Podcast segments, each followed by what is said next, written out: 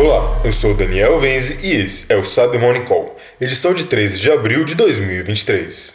E começamos o episódio de hoje com uma pesquisa da Kaspersky que detalhou uma campanha de adversários abusando de um Zero Day recentemente corrigido no Windows para disseminação do ransomware no Koyama.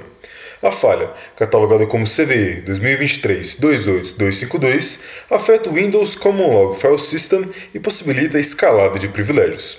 Segundo os pesquisadores, o ransomware foi observado em fevereiro abusando dessa vulnerabilidade para comprometer o ambiente de empresas de pequeno e médio porte no Oriente Médio e na América do Norte. A pesquisa informa que o Nokoyama já foi observado abusando de outras falhas no CLFS em instituições dos setores de energia, saúde, tecnologia, dentre outros.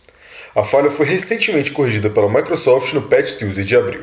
Recomenda-se a homologação e aplicação das correções disponibilizadas.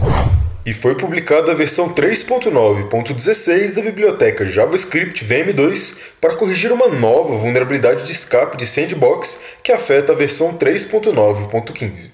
A VM2 é uma biblioteca bastante popular com mais de 4 milhões de downloads por semana e que permite a execução de código não confiável em servidores Node.js.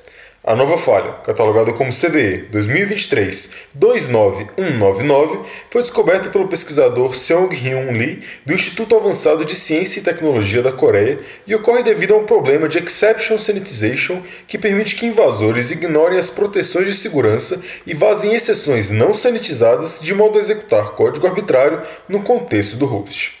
No final de semana, foi divulgada outra falha crítica, a CVE 2023-29017, que também permite burlar as medidas de proteção da VM2 de modo a executar remotamente em servidores Node.js. Essa falha foi corrigida na versão 3.9.15, a qual descobriu-se recentemente ser vulnerável à CVE 2023-29199. Por fim, ainda na terça-feira, foi divulgado um exploit para a nova vulnerabilidade, a qual, segundo os pesquisadores, possui baixa complexidade e não requer privilégios adicionais para ser explorado.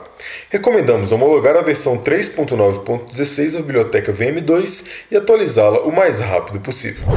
E pesquisadores da Security noticiaram uma campanha de phishing que utiliza sites disfarçados de atualizações do Google para propagar mineradores de criptomoedas.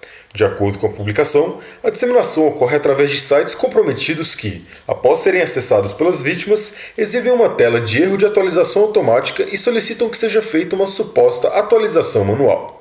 Durante o acesso à página maliciosa, é feito download automático de um arquivo zip malicioso que, ao ser executado, carrega um minerador de criptomoedas no sistema.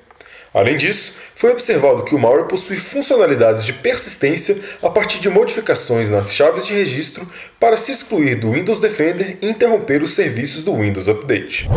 E por fim, a Microsoft anunciou um guia para organizações com o objetivo de auxiliar no processo de identificação de sistemas afetados pelo bootkit Black Lotus Wi-Fi. O Black Lotus, conhecido por abusar de uma falha catalogada como CVE 2022-21894, é anunciado em fóruns do cybercrime desde o ano passado como um malware capaz de evadir mecanismos de segurança, resistir tentativas de remoção e desativar softwares de segurança. Ameaças para o Unified Extensible Firmware Interface são difíceis de serem identificadas pelo fato de serem inicializadas antes do próprio sistema operacional, permitindo a desativação de mecanismos de proteção antes que eles sejam iniciados para a proteção do ambiente. Segundo os pesquisadores, após analisar diversos incidentes que empregaram Black Lotus, foi observado que uma possível infecção pode ser identificada a partir da criação recente de arquivos de bootloader, modificação de chaves de registro específicas, criação de tipos específicos de logs de rede e inicialização, dentre outros dados. E é isso por hoje. Obrigado por ouvirem o Cyber Morning Call e tenham um ótimo dia. Você ouviu o Cyber Morning Call, o podcast de cibersegurança da Tempest. Nos siga em seu tocador de podcast para ter acesso a um novo episódio a cada dia. E para saber mais sobre a Tempest, nos siga no Instagram, Twitter e LinkedIn ou acesse www.tempest.com.br.